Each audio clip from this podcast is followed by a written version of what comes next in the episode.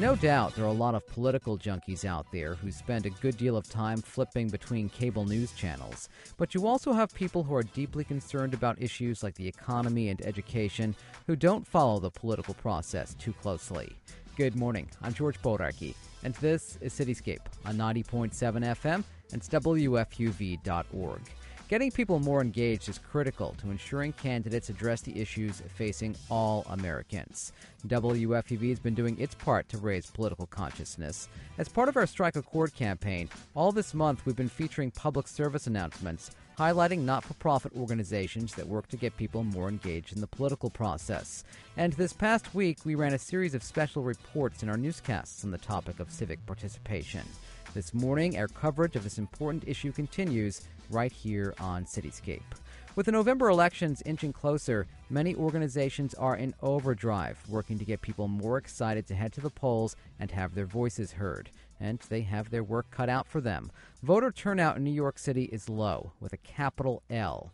Our first guest this morning is Onida Coward Mayers. She's the Director of Voter Assistance for the New York City Campaign Finance Board, or CFB. Onita, good morning. Good morning, and thank you for having me. What's the story behind the CFB in terms of its history and its mission? Well, you know, the, the Campaign Finance Board is a very um, credible organization that's been around, agency that's been around for quite some years, celebrated its 20th anniversary not that long ago.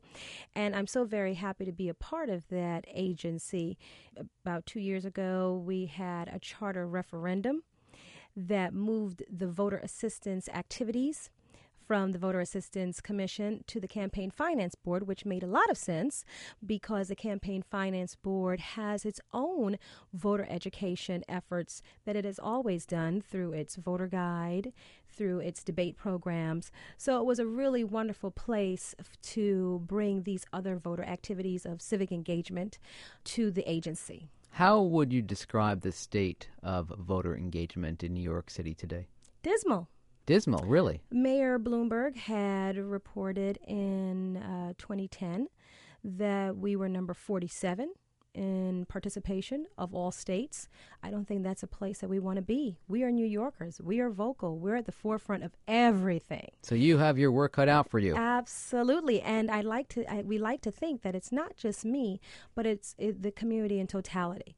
So it's something that we all have to find a cure for. Which segments of the population are less likely to go to the polls? Well, George, with 20% of New Yorkers, eligible New Yorkers, actually voting, I'd like to say everyone because we've moved the conversation from those people who we don't know to those people we do know. So when you're talking about 20% of the population, you're you're going right across the board. so we can't forget anyone, we should say. But that being said, are new immigrants less likely to vote than native New Yorkers? Yes, our studies show, and we just this year we just released a study with a capstone study with New York University. And what we have found from there is that, yes, clearly new immigrants coming in, assimilating, transitioning, those are one population that are less likely to register to vote and vote. This, this population, these populations also include younger, the younger generation. We also have, um, you know, women actually outstep men in voting, but just very slightly. Uh, and women are also participating at 20%, so that brings men in a little under that. Clearly, we have, when we're looking at census, our numbers pretty much mirror what you see with the census tracts. And uh, so, communities that have a lot to also worry and contend with.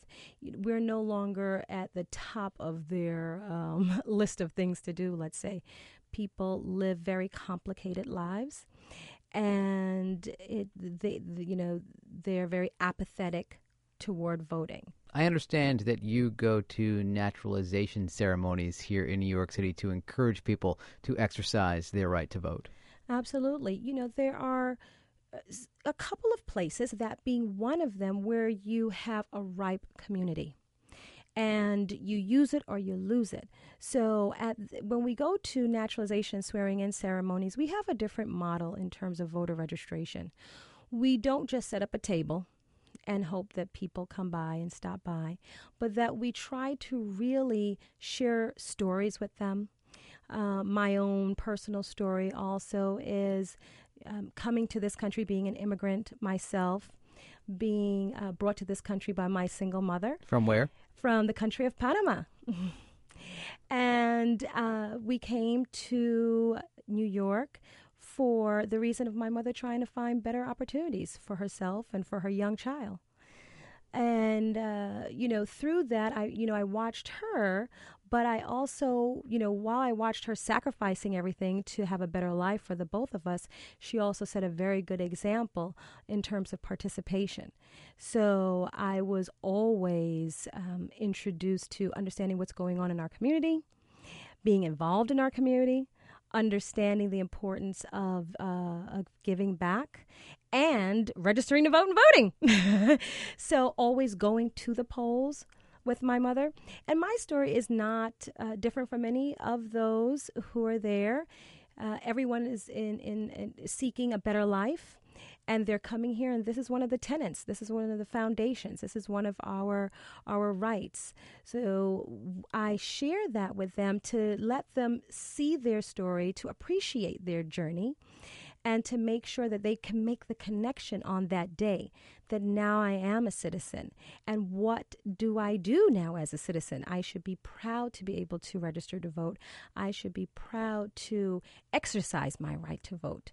So um, it, it is something that usually does uh, strike a chord with them.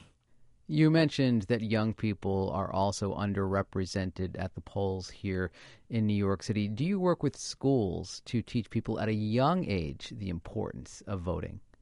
Yes. Uh, one of the things that we have with us is the there's a local law in the New York City Charter, and it calls for all graduating high school seniors to one receive a voter registration form with their high school diploma. So the Department of Education j- does order forms. So we work with them to get the storms, the forms that they need from the New York City Board of Elections, and they distribute it to all of the high schools. They work with the parent coordinators there to make sure that the graduating seniors receive it and understand what to do with it.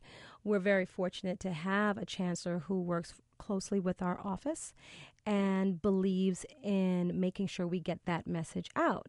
Now, outside of that, we started a program also working with youth uh, with the Youth Poet Laureate Contest, and that is a voter themed spoken word competition where a young teen between the ages of 16 to 19 is crowned the Youth Poet Laureate for the City of New York. And it's their task to go with their finalists as ambassadors and carry that message to their peers throughout the schools, throughout the parks, uh, throughout activities where the younger generation are, and to try to get that message of the importance of voting out to them as well. Peer to peer voter registration. Do you also work with other city agencies, the Housing Authority, for instance, to boost voter enrollment? Absolutely, George, and it is a big task. We work with 16 um, city agencies. And the thought behind that is that wherever there are constituents or customers who are coming in, if we can streamline a process of providing access to voter registration forms. So it's a two pronged thing because it's one to have someone register to vote, but then the other part is getting them out to vote. So, for instance, we may have 2.4 million women who are registered to vote, and a little over 500,000 of them actually exercising their right. So we have various audiences that are underrepresented, but we also have those who are registered and maybe just need that extra push, and those who need the voter education. And you have all of these programs in place to educate them. You mentioned the Absolutely. voter guide so they know about the candidates, where they stand on issues. Is that part of your job? Absolutely. So, in the municipal elections, the Campaign Finance Board produces a, a voter guide, and it's a printed piece that goes to all homes. And we also, in municipal elections, produce the video voter guide. And that complements it very well. Uh, for the last two municipal elections, we have produced that, where all candidates are invited in to say who they are, what to expect of them. And then it is run on television. It was run on WNBC. It was produced in partnership with WNBC and run on their digital networks. And it was also run on NYC TV as well. Uh, those are some of the things. We have several campaigns that we're working on as well in terms of voter information. How do you think New York City right now can make it easier for people to register and to vote? The calls that I receive on election day, people are waking up thinking, oh, it's election day. Can I register today? We cannot do that here. We need to have same day voter registration. We need to make the process as easy as possible for New Yorkers.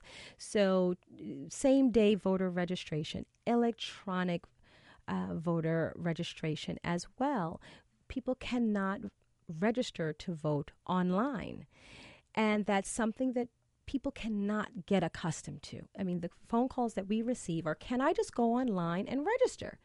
And the answer is no you have to print out your form and you have to have an original signature.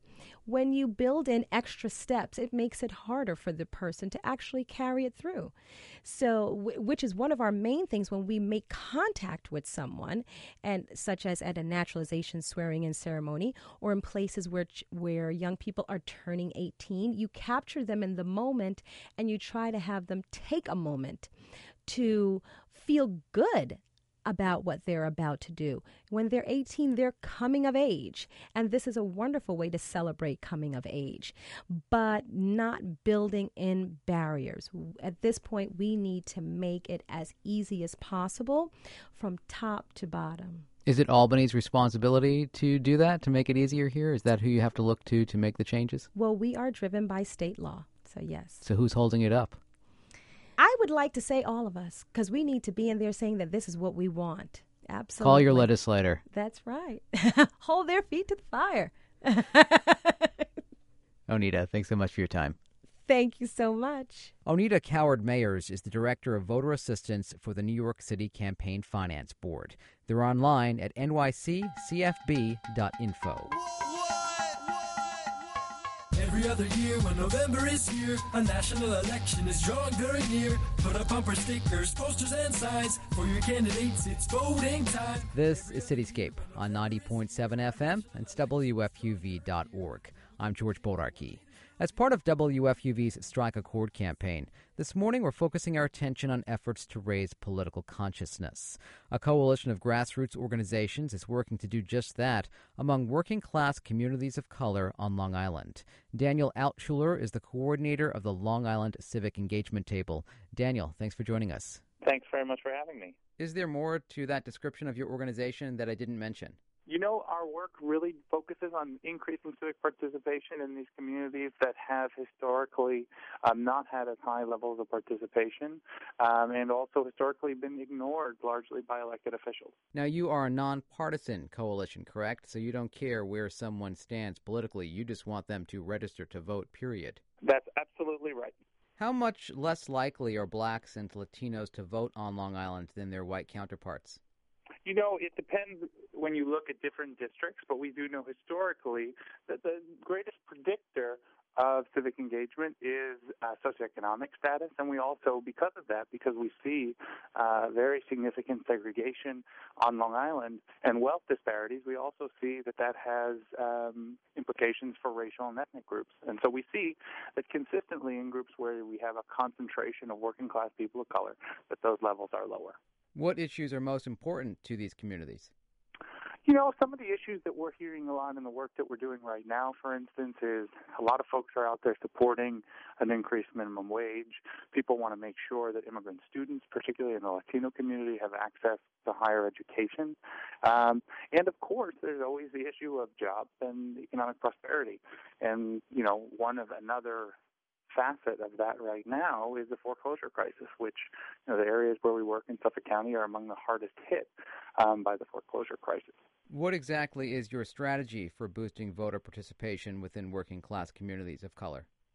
So this year we're launching an effort where we've brought in uh, over 15 different organizations that we're working with here in Suffolk County who are going to be doing volunteer-led voter registration, uh, which includes going to areas where there are a lot of folks out on the street, uh, festivals, schools, um, also bringing in local business partners and other institutions like churches uh, that are supportive of these efforts to get their communities involved. And then, after we've done and registered thousands of voters, what we'll do is do a coordinated canvass in which we contact voters multiple times and make sure that they have all the information that they need and also are reminded to go out and vote on election day. Do you have a goal to register a certain number of voters by November? Uh, well, our deadline is October 12th. It's 25 days before Election Day, and we will be registering at least 2,500 people and hopefully more. Are you targeting any specific areas leading up to the November election? Well, right now we our office is based in Brentwood in Suffolk County, um, so we're working heavily in Brentwood and Central Islip. We'll also be doing work in the town of Brookhaven, and for organizations that want to do this work in other parts of Suffolk County and Long Island, we are open to working with them and providing support on the most effective ways to do this type of work. On a scale of one to ten, Daniel, how effective would you say your efforts have been to date?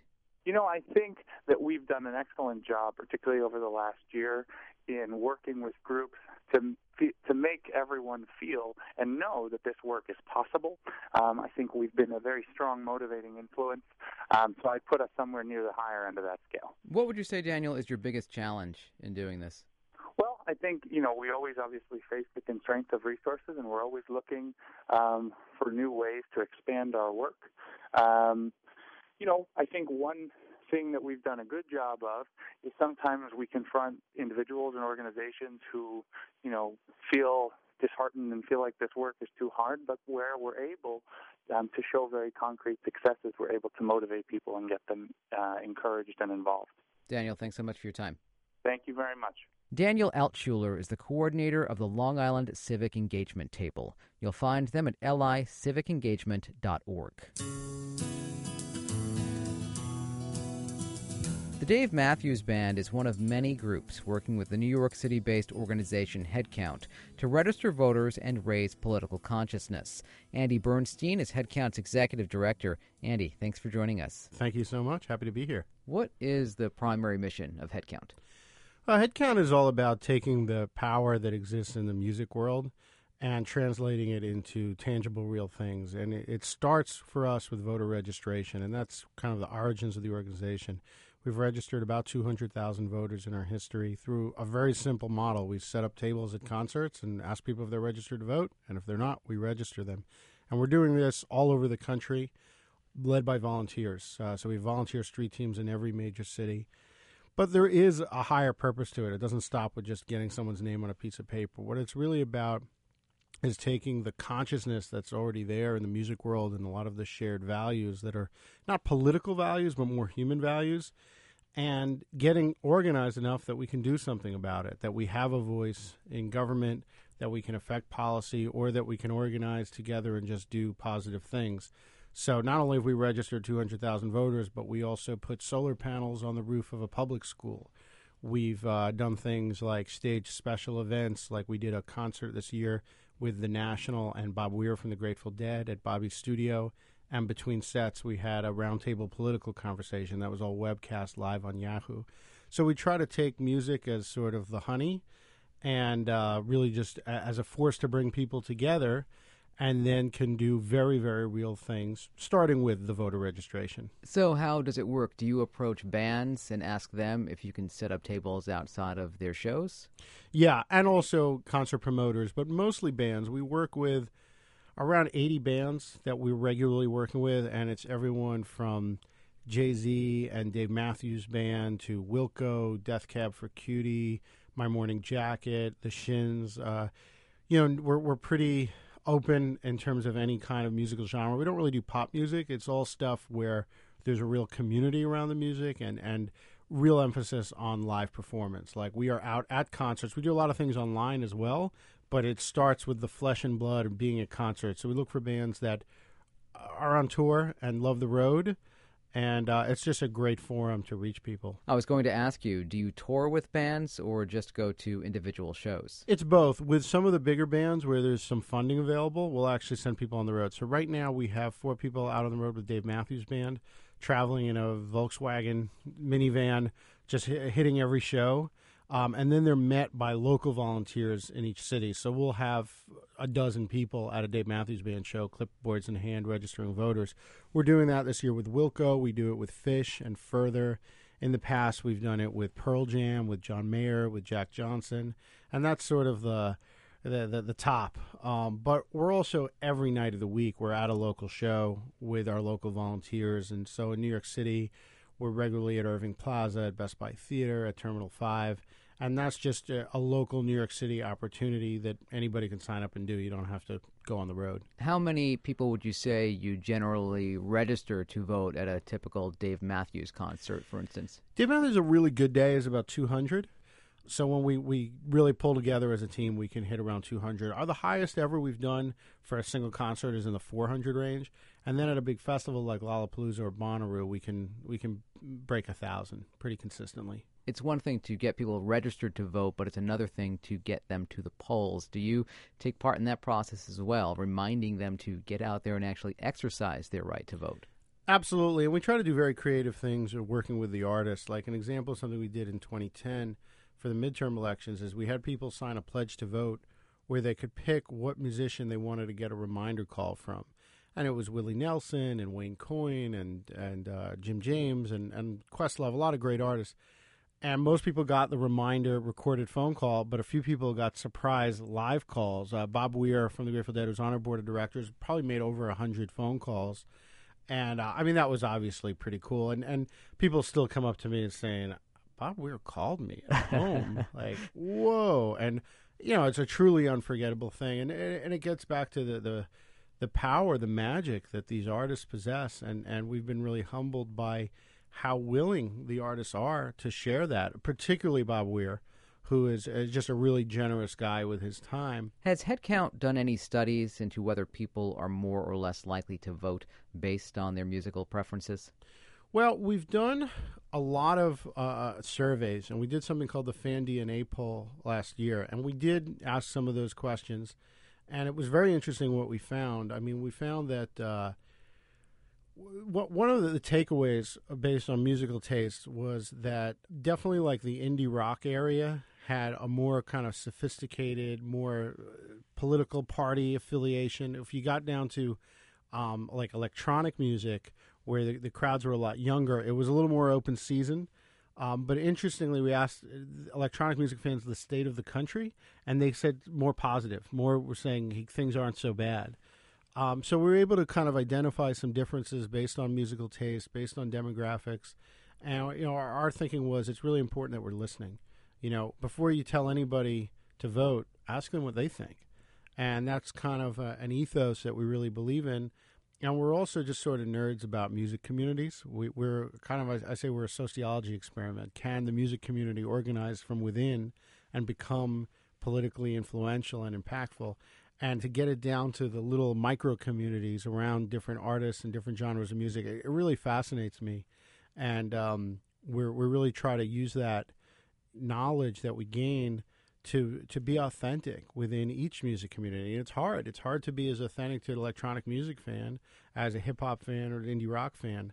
But it's something we really aim to be because voting is a common denominator, wanting to have a voice is a common denominator, and hopefully we can bring different communities together. Andy, thanks so much for coming in. My pleasure. Andy Bernstein is with the New York City based organization Headcount. The group uses the power of music to register voters and raise political consciousness.